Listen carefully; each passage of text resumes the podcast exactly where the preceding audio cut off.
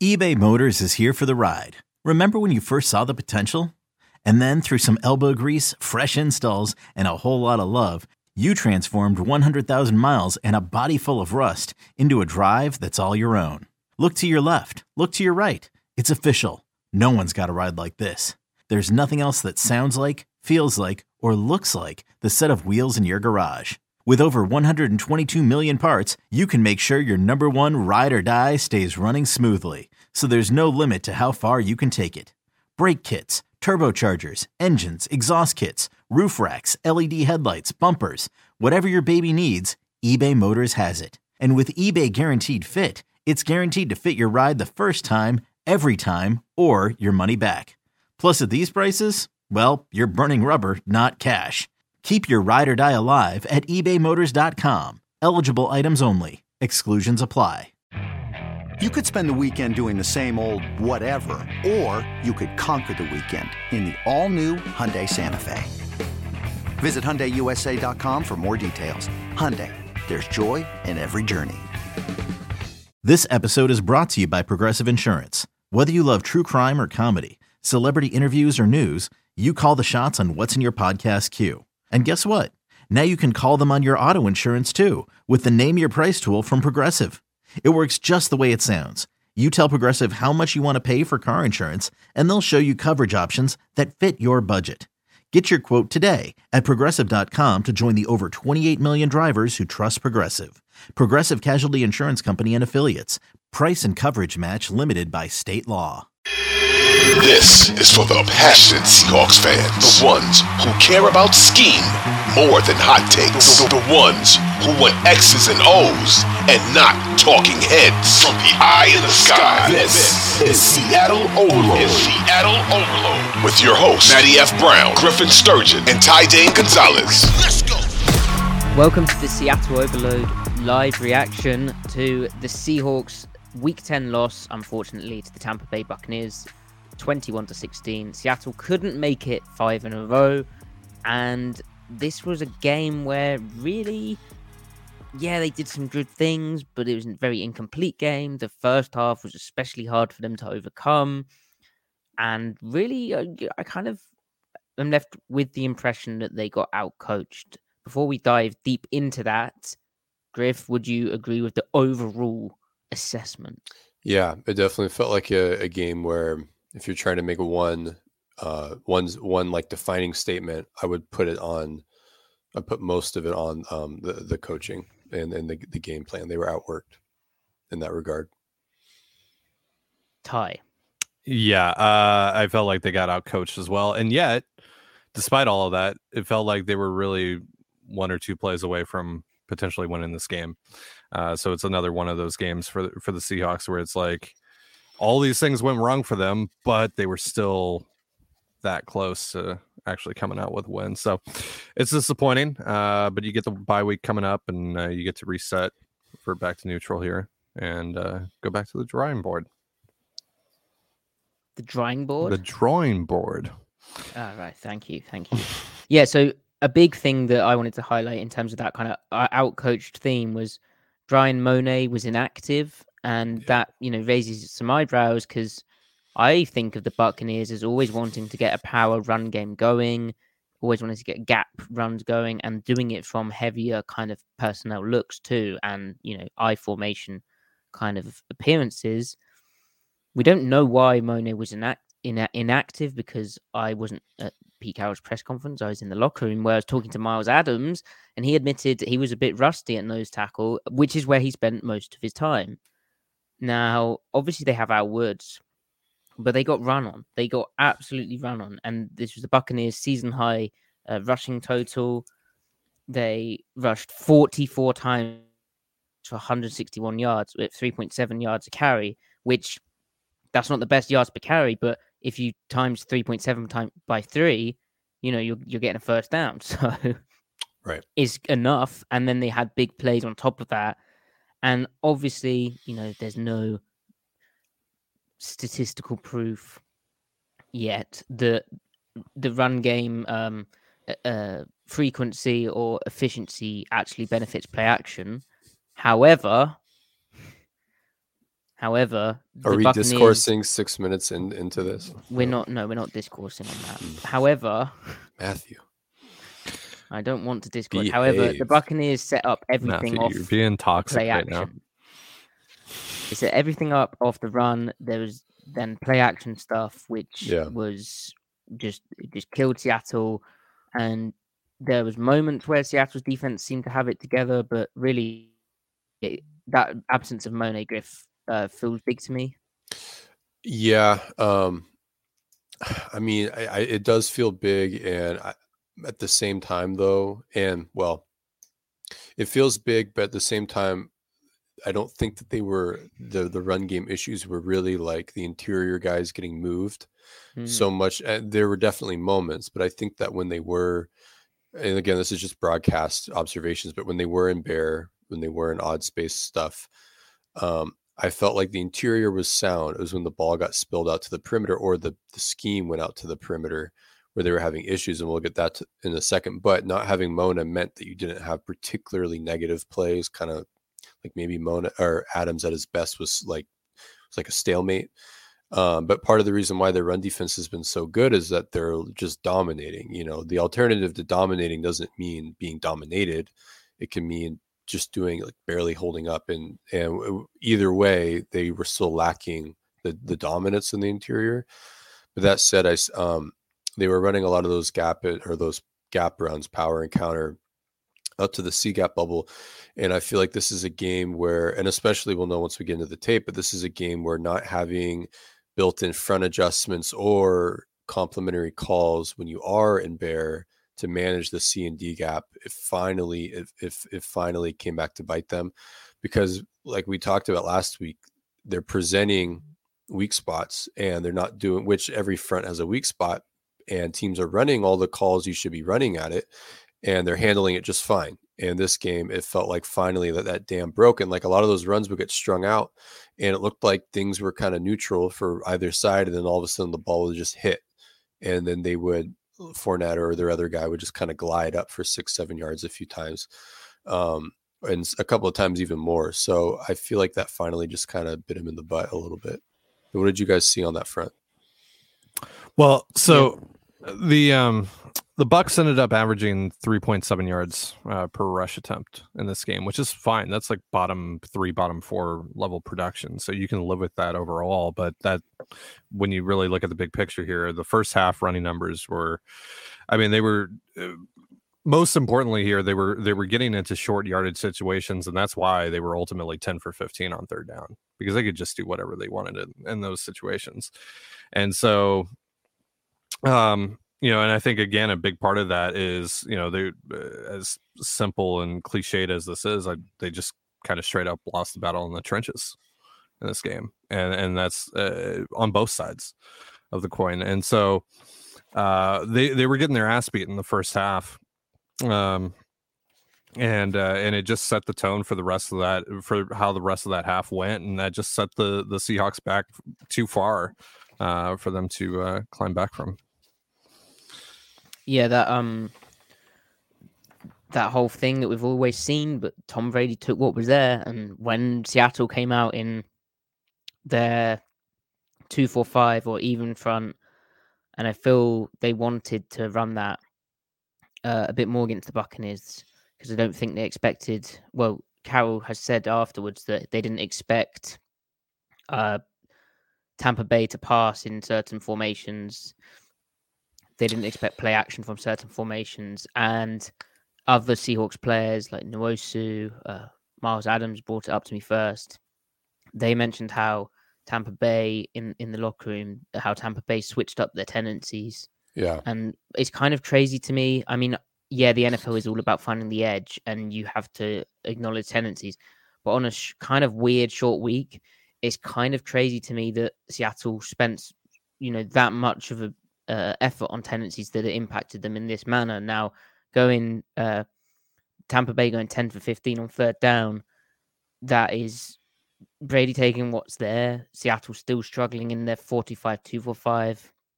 Adams told me that again, it's a similar thing of you have less help than the bear front. Uh, you're more having to take the doubles for the linebackers behind. You're not one on one. And he prefers playing forward in the bear stuff, which I mean, I think every defensive lineman on the Seahawks seems to be in that kind of position. Um, and then also Seattle had some coverage bust, which Griff I think had sort of been coming. Um, or had already come, but Brady took advantage. Uh, yeah. Um, so yeah, the, so like on the on the tendency note, I think th- there is kind of like maybe a deeper lesson where because they are one of the pass heaviest teams in the league. Um, but so to then you know r- run more than you're than you're expecting, that's I if if you think about that, you're trying to prepare and match what a team does. That, leaning all the way into a tendency breaking game plan, if you're an offense, can work really well for you. Um, but then also uh, on the flip side of that, when they are in their run formations where the, they could run or play action, their run rate within that is also extremely high. Hmm. So it's th- there's some um, th- th- there's some dichotomy there. Um, and from a tendency perspective, it's they just kind of messed around with it. So yeah, they're they're using Seattle's information against them, and maybe it's something that can only work, you know, one or two times. I felt like a lot of the a lot of the play action stuff over the middle. Um, I think you kind of live with the results, at least the stuff that was was meant to attack the second level and not like truly like the third level, you know, not necessarily past the third level, but kind of in like the deep intermediate area. Like they could have played that better. The stuff that happened at the second level, yeah, they connected on some things, but you know, it's Tom Brady and he's just going to rifle those in there. It's not as though they weren't ready for it. Granted, Barton had, I don't know if that was play action, but, but Barton had an interception. Brooks almost had one. A lot of those, and then a lot of those throws were tightly contested. The, the corners were squeezing the digs and they just couldn't quite defend every one. I feel like that's just kind of the the nature of playing Tom Brady and Godwin and Julio Jones and Mike Evans, and you kind of just have to live with it a little bit. It was a lot of the stuff where they were busting, uh, certain like you like you were alluding to, um, the like they had stacked formations and then they would throw the running back to the flat quickly, you know, called a fast three, right? And that triggers a different rule depending on the coverage you're in. And they were praying both with an E and an A, praying that um, on and for the the defense to play it a certain way and get caught in something. And sure enough, like that one seam route, um, it went over both the linebackers' outstretched arms. Um, but the the distribution forced Seattle to zone off and forced them out of their match rules. And maybe plainly speaking, maybe some guy was supposed to do something that they didn't. Maybe Neal, because they had a go wheel combination out of a stack. Maybe Neal was supposed to carry, and the wheel is supposed to prevent him from zoning to the flat with condensed tight ends, right? It was. You're right. It was. Yeah. It was either condensed tight ends or a wing, um, but kind of similar rules, right? Mm-hmm. Yeah. And ultimately, it's just good design. But it's it Leftwich when we talk about Seattle being out game planned, out coached, out schemed. They put on tape last week the Cardinals doing similar things and trying to manipulate Seattle's Rip Liz rules and Seattle to those stacks. And because the problem is, well, who's the number one? Who's the number two? Seattle solved, and you have the fast three in the flat. You want to be able to defend the check down. Seattle solved that by zoning off, having the the the overhang Neal in this case, zone off, or is Josh Jones, but he would zone off, meaning he doesn't care anybody. He just kind of play spot drop rules, and the the patterns at the second level that Cliff threw out didn't break them. Like they played it right.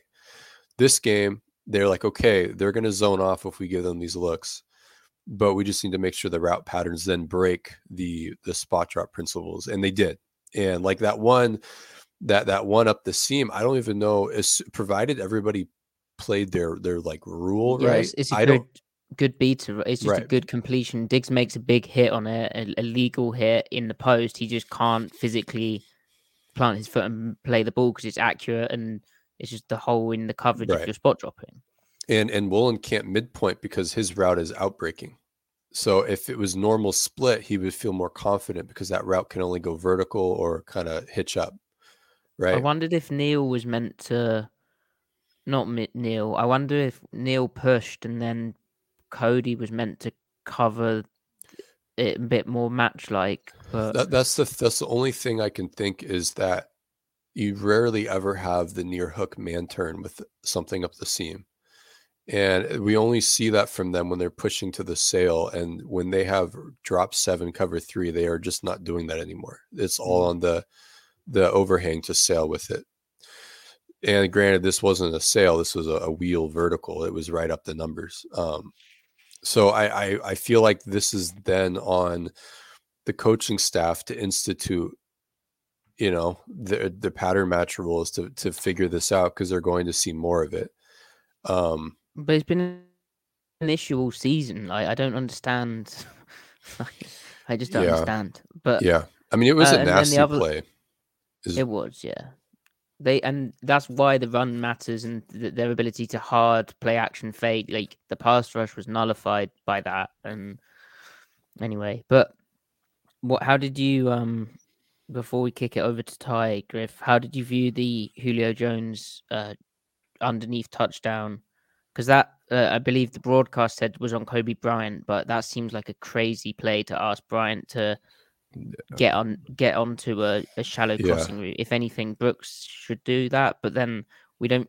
Diggs doesn't really play like the backside quarter play. He pushes over to the two, but then it's it's it was an odd play it was an odd play and assuming that good coby beater. and a good beater too assuming coby did what he was supposed to do it's really interesting because they haven't done that yet where it's quarters across the board right and then you've got Mhm. bryant as the strong apex whatever uh not apex overhang and he's carrying a route with outside leverage and they're in a split field coverage so that give that right away that gives you like tcu special or like you know cover seven stump stubby Yes. vibes right And and Jackson's playing uh, like man like on his guy uh, outside of Brian inside uh, alignment. so it's it, it it gets very um interesting and i think they're in dime. So neal was the weak flat defender and it was third and 10 so it would make sense that it was a specialized trips check quarters call. If you get a weak shallow route from that weak number one receiver especially when they're the the alignment is reduced you're thinking okay that's like a shallow indicator as you're saying. You have to have something game plan for it so if neal is expanding to the flat because he is the flat defender then that means that only and, and if Coby has an assigned match, he can't possibly read what's going on on the weak side of the field. There's no way. So No. that means then it's either on Brooks to nail down on that shallow and abandon playing the hook from the number three and trust the combination of the weak safety or the weak corner with it, which would be Woolen, or Woolen needs to take that through and Brooks remains the hook defender in the high hole. So it's it's one of the two. And I suspect it's probably on Brooks to yeah, come down. I mean, because Diggs wouldn't push that far over. Like if if he thought Woolen wasn't going to be playing three up. Another day is here, and you're ready for it. What to wear? Check. Breakfast, lunch, and dinner? Check. Planning for what's next and how to save for it? That's where Bank of America can help. For your financial to dos, Bank of America has experts ready to help get you closer to your goals. Get started at one of our local financial centers or 24-7 in our mobile banking app. Find a location near you at bankofamerica.com slash talk to us. What would you like the power to do? Mobile banking requires downloading the app and is only available for select devices. Message and data rates may apply. Bank of America and a member FDIC. When you need mealtime inspiration, it's worth shopping Kroger, where you'll find over 30,000 mouthwatering choices that excite your inner foodie. And no matter what tasty choice you make, you'll enjoy our everyday low prices, plus extra ways to save, like digital coupons worth over $600 each week. You can also save up to $1 off per gallon at the pump with fuel points. More savings and more inspiring flavors make shopping Kroger worth it every time. Kroger, fresh for everyone. Fuel restrictions apply. Right. But as soon as one went shallow, Diggs really started flying out. The week one went shallow. Diggs flew out uh, really far outside because he expected Woolen to get up and replace him, basically, and that's what happened. They Yeah. just no one covered the sh- the under route. Um, and when I asked uh, Diggs and Neal about the busts, uh, they just put it down to execution. So it wasn't a miscommunication thing. It was just and um, just blown assignments, you know. right. And I wonder with with Brooks, he does run after it. Was that just him rallying to the ball like everybody does? But to their trying to think what they're saying, it could be well Brooks didn't bust his assignment in that he didn't realize what he needed to do. It just took him too long to get there. But Yeah, he- which he again is a it's a tough concept to defend, and uh, it's kind of an odd coverage for Seattle to run. They're clearly worried about maybe like dagger at the sticks or something, but Brady loves throwing a little yacky kind of drag. You know, that's like his Right. maybe his bread and butter. But anyway, right. I would have. I mean, I just feel like you didn't need anything but like cover two to both sides. Honestly, yeah, Um, exactly. Yeah. Anyway, c- cover um, two match, not spot yeah. drop. But anyway, which I don't recall seeing a single snap of, but obviously I need to watch the tape back. Now, Ty, Mhm. what was weird uh, from a Buccaneers perspective to wrap up on the defense was that uh, Tariq Woolen interception, which at the time I felt was very unusual, but I, I've since seen a broadcast where, like a few plays prior, Brady was wide open and Woolen left him alone. Yeah, I think that was just a matter of like we want to put a dagger in these guys. We're and also a little bit of like we're playing in Germany. Let's put on a little bit of show here and try to catch them off guard. Uh Fournette just shouldn't throw that ball, right? Yeah, game Like, state get the- wise as well, it didn't make sense. Like, Yeah, yeah. Like I get the idea of it, but uh yeah, Fournette's just got to fall on that.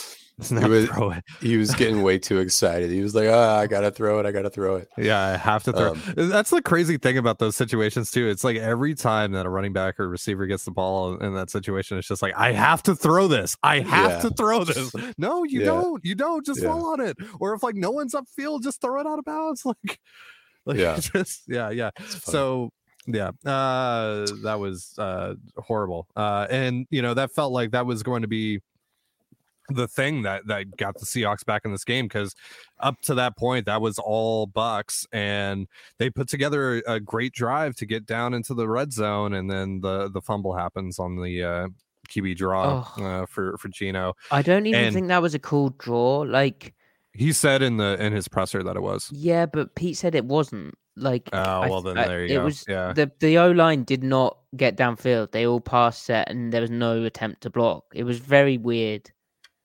Again, that was a bit cute from Seattle. Like, what was it, second and goal, and you go into empty? Yeah. I know it works. You can nitpick individual plays anyway, but that was super frustrating. And like, Seattle just made too many mistakes in this game on both sides of the ball to win. Really, like even. I mean, the final thing to say about the defense is that Brady uh, touchdown, the, the third one.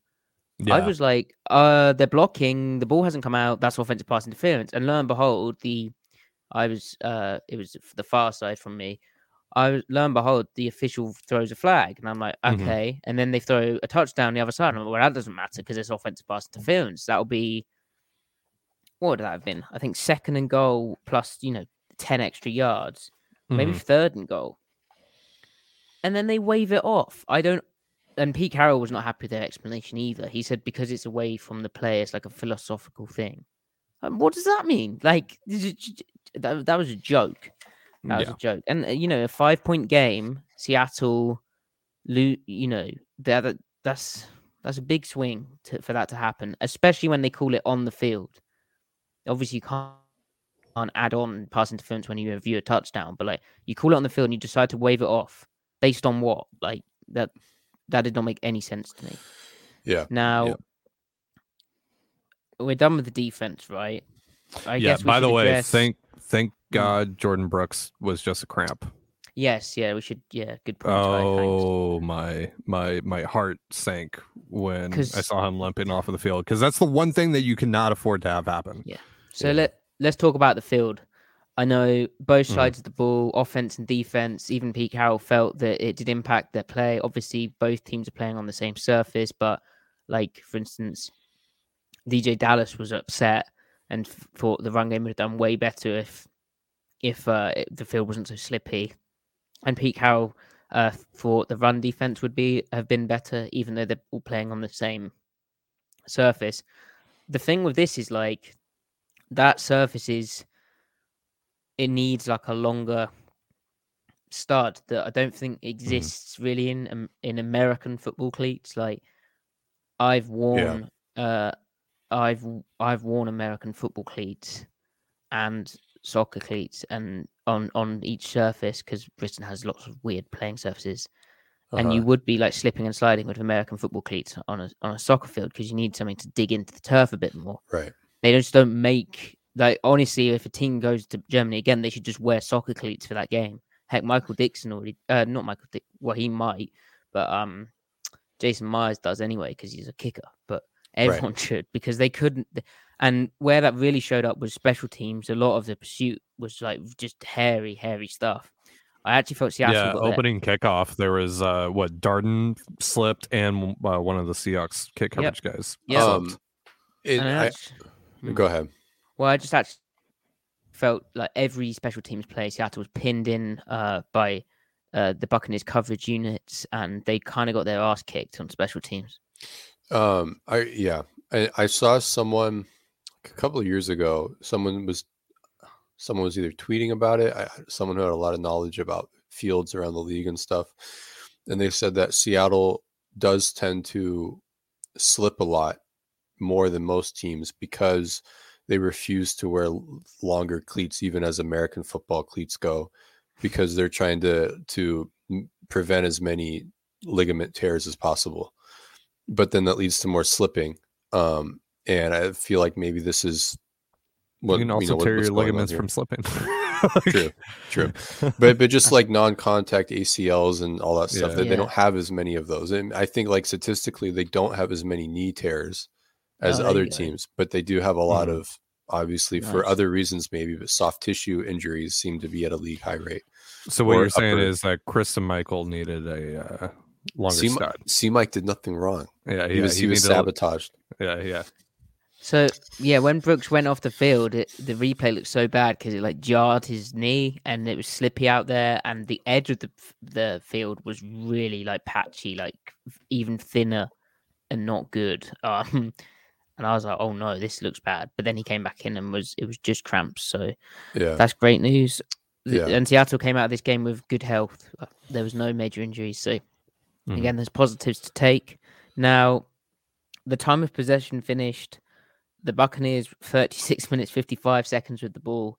The Seahawks 23 minutes 5 seconds with the ball. Now, part of that is the defensive struggles. The Buccaneers going 10 for 15.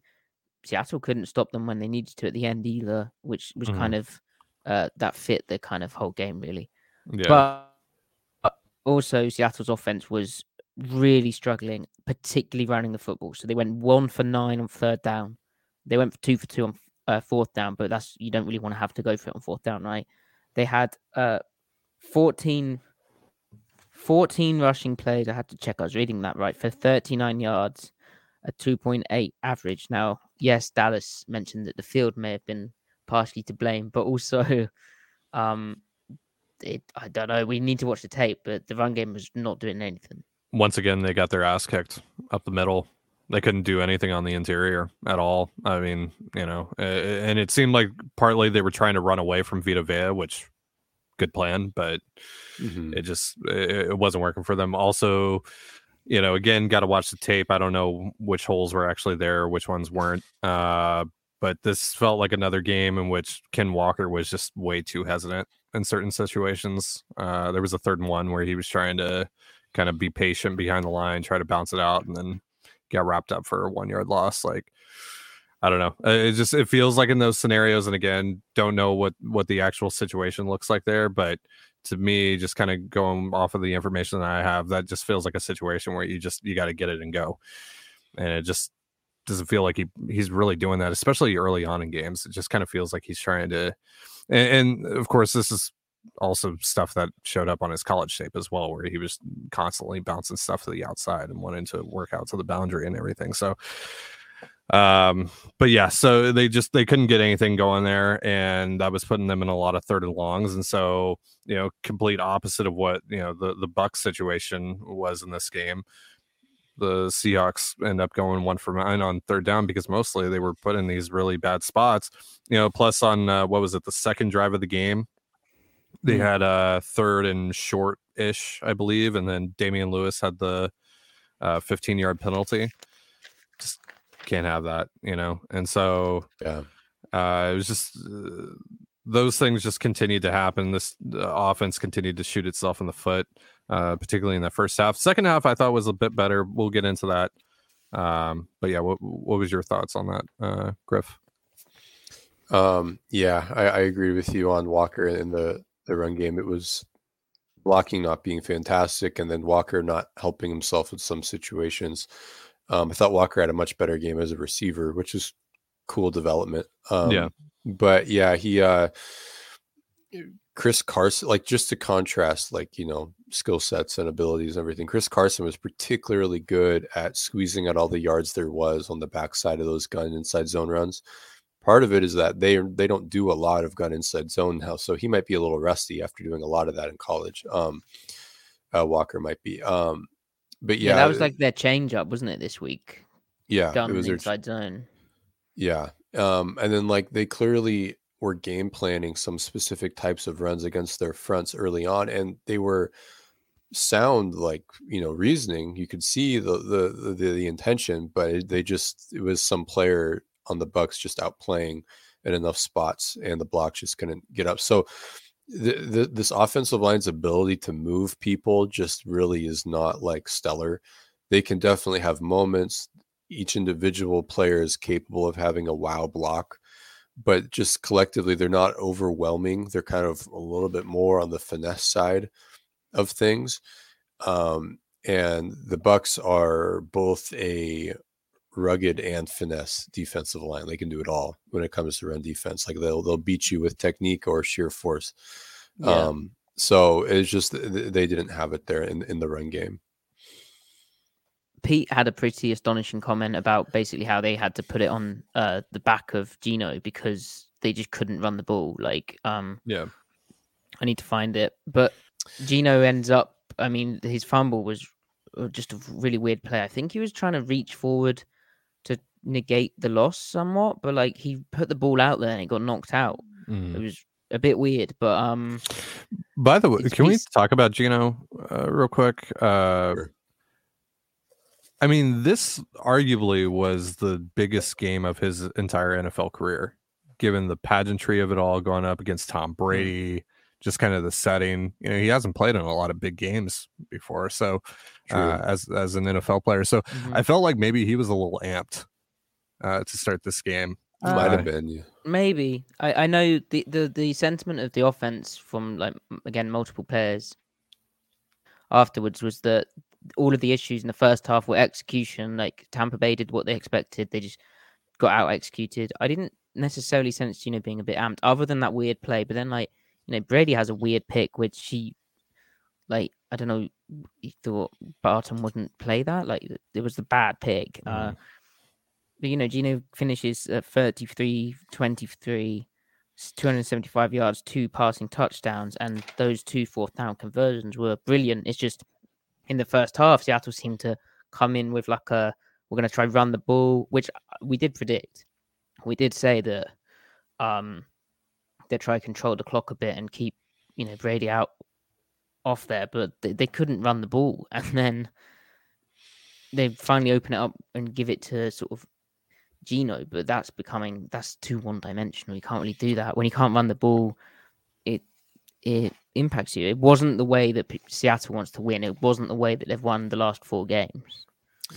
Um, yeah, and and anytime you, regardless of how much you do run the ball, if the gains are that minimal, you're just backing yourself up. You're not gonna, you're you're not gonna be converting, um, or the the the chance of converting a new series is is minimal. Um, that said, though, when when Pete said that they they leaned on Geno, I mean, th- whatever their four minute plan was, like their four minute drive, what they had game game plan for this game, it was clearly effective because they really were even in that that fumble, the fumble drive, which was a horrific play. And they Yeah. were still still moving the ball in that drive, and then they in the subsequent drives they were they were moving the ball. So they found their rhythm. Um, I think part of not finding the rhythm earlier was that they just didn't have the drives. They didn't have the time of possession in the first half to really get going. Um, so uh, that that um that hurt them. Um, I, I think though that like you know 275 yards on for about 8.3 yards per attempt or whatever it was, and I think his EPA per per attempt was up there too. So I mean, it wasn't a bad game in the passing game. They just needed more chances, and it was too little, too late. Um, Mhm. Well, it's just But- like it's like they hadn't ever seen, and this isn't the first time I felt this, but that first half, other than like when the Bucks really thought a shot was play was coming, like pistol full house, they went cover four because they knew Seattle was doing it to try and get one on ones outside. mhm. But most of the time, it was like it looked like cover three buzz, and it's not the first time that Seattle's offense has had issues like getting going against that. But then in the second half, they come out and they're suddenly like all the there's like that drive of like cover three B to cover three B to cover three B. It's like where's this been? Like Oh, yeah, where's the drop back passing game? Where, and how many bootlegs were there today? Like two? Like I Yeah. right. I guess Yeah, if that- you can't get the run game going, you. you Feel diff- it feels difficult. I mean, I- I really but, think like, that they whatever- struggled. Sorry, my bad. I really do think that eventually Waldron just hit the big red button, which was, "What's our what's my four minute play call sheet look like?" And Mhm. it was working, and it didn't stop working, so we kept calling it. But he clearly had a, you know, a, a, a, a you could even say a neutral state game plan in mind, and it wasn't working the way they thought they did. I I think that they were trying to. I think that they were trying to scheme up explosives in the run game, particular looks, and it just wasn't popping, and they were a little shell shocked by that, like kind of deer in the headlights. So he scrapped it. Whatever they came out with, he scrapped completely and dove into we need points now offense. Mhm. And you know, it, it, you could say because you don't have the run game element, you don't have the play action element.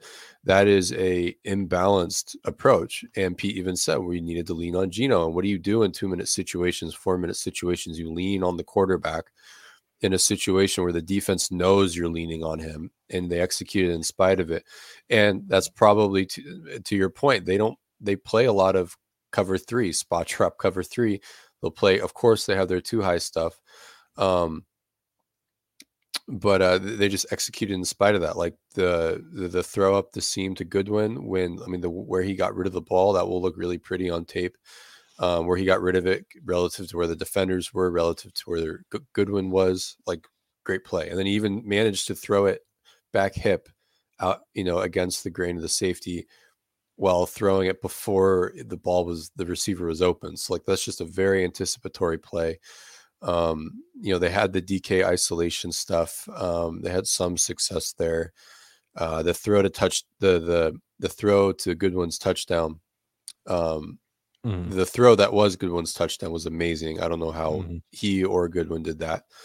Um, I was right on the uh, the line of that football. really It was excellent. nice. Yep. Very Um, pretty throw.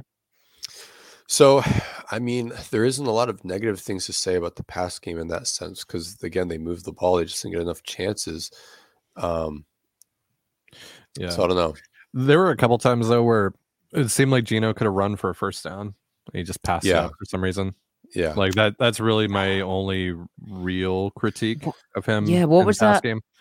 W- There was that play where he had the edge against uh, Shoyinka, right? Number nine. Third and two, Um, whatever it was. Yeah, he's, third like, and two, and then he he threw tries- it into double coverage against He's looking uh, for Lockett. Lockett in like the laid down flat, but like Yeah. he just should should have gone for it. Um, Yeah. but he's just trying too hard to keep his eyes downfield, which you know you'll get rewards from that too. I think this is a pretty good way of um the explosives on my miscellaneous statistics report. The the Bucks had one, two, three, four, five, six, seven, eight, nine. Nine explosives, and I'm sure there's one or two 12 yard runs as well. Whereas Seattle had one, two, three, four, five, six explosives, and there might be one 12 yard run, but they got out explosive for the first time in a while and they've lost. So again, that's Mhm. that uh, side of the game is not on their in their favor either. Um, you just they just didn't turn up for first half, um, and then they made one too many mistakes when they're trying to come back. Like I think that's is that a good summary? Mhm. Yeah, and you know, again, uh, first half goes just even just slightly a, a little bit different. They they probably won this game, uh, considering the way that the second half of this game went. Uh, yeah, they weren't able to uh, get the ball back there at the end, and you know who knows how everything else plays out, but. Uh, they, I felt they were probably due a game like this as well because I feel like they got left. They've been let off a, a, few times and they've had a few. You know, it's football, right? There's Yeah. variance. it's gonna happen. It's gonna happen. That's why, like, I don't know. The, the Twitter reaction to this game is a little, little much. Like, it's just, uh, it's gonna happen. It's week ten. There's a lot of outside factors that went into this game as well. I think, and um, you know, and you're going up against the greatest quarterback of all time. Like, you're gonna get got a little bit, Yeah. and this defense is pretty good. So, it's gonna happen. Um, I think though, so I don't think that there's any like any reason for concern because the Mhm. fix, the fixes, what you can do, what's in your control, seem so obvious, the same way that they seemed obvious after week four, and then some of the changes they made in week five, then even more changes they made hitting into week six, and like you could you could fathom at that point in time multiple different types of changes. You you could like put forth an argument for you could do this, you could do that. But we all said that well, they're going to do this because this feels obvious because it just flows from what they already kind of have, what they've done last year, et cetera, right? So at, at this point, there you could go a number of directions with trying to you know get back on track. But I feel like what they would do to do that feels equally obvious, and that is you have front checks that handles those runs. You just need to be more pre- prepared, have them on hand to call them when you need. You've got some run blitzes or line slants that you can whip out whenever you need them. Just make sure you have them in the game plan. Um, and then in in the in the pass game, you just need to you, you need to have like drill specific um, mo- modes of matching against certain formations that they also have. They just weren't expecting essentially they got caught in stuff that they weren't expecting to get caught in. It's not like they haven't presented the, the same football answers before. And the football answers that those are really aren't that difficult to roll out there. Um, No. So that's why I feel like the, the, the fixes are, are, are very, are, are pretty easy. Like when it comes down to one-on-one execution, like one guy versus one guy, I don't feel like they were dragging that far behind this game. In No. fact, for a large percentage of it, I'd live with the results there. Um, everything else was just circumstantial and, and team play. Um, you just need to make the circumstances work for you by essentially being more prepared, and that's why this game plan was so good for the Bucks because they did stuff they normally don't do, like Mm. like a tendency breaker game. They probably don't do this next week, right? Um, And so- Carroll Carroll was asked about um just noticing in Ty's great graphic the zero sacks uh figure. Carroll was asked about that and um he said that their rush plan for Brady didn't really work in the way they wanted. I actually thought the Buccaneers offensive line in the run and pass game just went to work. I think Yeah, they've sort of found something. They're they're heating up. But um I think the rush plan was overload lines, but I I didn't see too much of it. Um, do it. Yeah, doing there were stuff, only a the couple big times thing, where I felt like guys won their their reps uh, for for The Seattle. Shel- Shelby Harris had a good one. That's really it, though. That's all I The can big- think of right now. the big thing is this is a game where, unlike the last four games or whatever, but the games they've won, they didn't have a two score lead going into the fourth quarter. They were down by two scores. And that's why it's important to be up in the fourth quarter because then you can go to work. Just like the Buccaneers pass rush was trying to go to work uh, up in, in that element. Uh, how many sacks did the Bucks finish with? Probably not Three. too many, actually. Three, I believe. Three, yeah, and they some of those were early, but anyway, I guess the positive is they're still they're, they're six and four. Like Griff said, they they have the solutions. They just got the balance wrong today, uh, and the offense did its thing of. Which again, like I don't know how much of this is Waldron, like because it, I don't know how they they have like halves where they just do not do it. Like that's not we've seen that with Geno and Russ. Like it's not a quarterback specific thing. And yeah, the NFL is difficult, and the Buccaneers defense does have a lot of talented players, but to just completely just collapse in these ways when you've been so hot is is unusual. Yeah. Yeah. Um all the only thing we know is that when they're presented with like not when they're presented when they what they've been doing reveals some significant weakness with we tend to see a pretty focused response. So I'm curious to see what the After comment. Right. Yeah, and they have another week to think about it too. Mhm. So just specifically how they do make those tweaks will will really provide commentary on what they think the weak spots are as well. And uh yeah, who have they got next? The Raiders? Raiders, and that is uh, uh, definitely a good team the to. Uh, they are losing thirteen to seven to uh, Jeff Saturday and the Colts. That's funny. Saturday, Saturday. So that is a very good team to uh, potentially U-turn against. There we go. There we go. You got it Mhm. in. Well done. Yep, proud got of it in. yourself. 49ers Yep. play tonight. Ooh, okay. Anything that, uh, by the way, no matter what else happens today, the Seahawks stay in first place. So Right. There you go. Good copium. Just win the division. Don't bottle it. Don't panic. don't Don't it. panic. Don't Just panic. stay calm, everyone. It's just a, a minor blip on the road to the Super Bowl. No. Yeah. Um. Mhm. What did you think? Finally, uh, uh, another special teams thing. Pete Carroll decided uh, to not take uh, Jason Myers onto the field for a 57-yard field goal. They took it to the left game. They punted. I think it went back into the end zone. No, it was down at the 12 by Balor. It came off his knee. Yeah. And uh, then Myers was good from 55 after DK's uh, unsportsmanlike conduct penalty when he was thought he should have had defensive pass interference thrown on the back shoulder fade, which fell incomplete. By the way, that was not defensive pass interference. DK just got boxed out. And Mhm. uh, Yeah. yeah, so Myers was good from 55. Again, I'd have asked Carroll this, but I missed the press conference. Would you? What I mean, do you have a strong opinion? I feel people are grumpy about this because they had to get up at six thirty a.m. to watch the game. There was very grumpy comments all throughout. Uh, Were you yeah. grumpy today, tweet. Griff? Waking up at six. Uh I know because I'm an early bird. So I'm up no, at like really, you're an early bird. I so I would have woken up at around 7:15 anyway. So I was like, ah, what's 45 extra minutes? You catch the worm. Catch the worm, Mhm. gotta get some things going, take care of some things. Checked out the Mhm. volcano. Checked out the volcano. It's still eruptionless. It's I'm winning that staring contest. Yeah, Um scared to but but to, to answer your question, I think that Pete Carroll was didn't want to shatter Myers' confidence by potentially missing a big kick in front of all of the Europeans. Because you guys kick a lot of balls over there. That's true. Um, Always kicking balls. You don't yeah. throw them as often as we do. We like to throw them. You guys like to kick them, and I don't think he wanted to make him feel On- embarrassed. You guys, on that.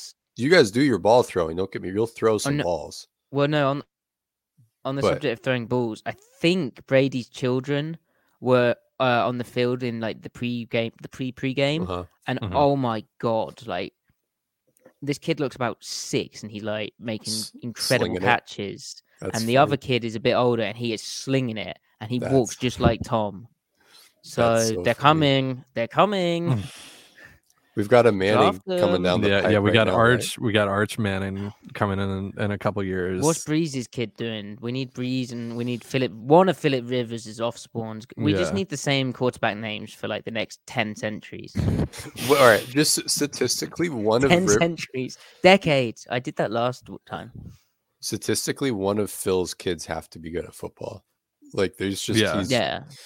You're rolling. It's it's a roll of the dice, and they've they've rolled it too many we getting times. into to not- eugenics here? Uh, no, but I'm saying that good. statistically, when you've got 14 of them going on 24, one of them's got to be good at throwing the rock, right? How many of them are there? Like forty three. he has like I think he actually has like eight or something. I was close. go. No, I seed- just The seed say is strong. Hmm. We'll put it that way. it's always important. Right. Well, with that, we will be back on uh, Wednesday with uh, our Matty and Ty tape, not tape, Matty and Ty newsy kind of segment. You guys wouldn't the want that. You, you guys wouldn't want a Matty and Ty tape review. Trust me. No, it would it would go it would go off the rails. And then on Mhm. the next day, Griff and I and maybe Ty will break down the film of this game. Hopefully find some copium in there. I'm sure there will be some.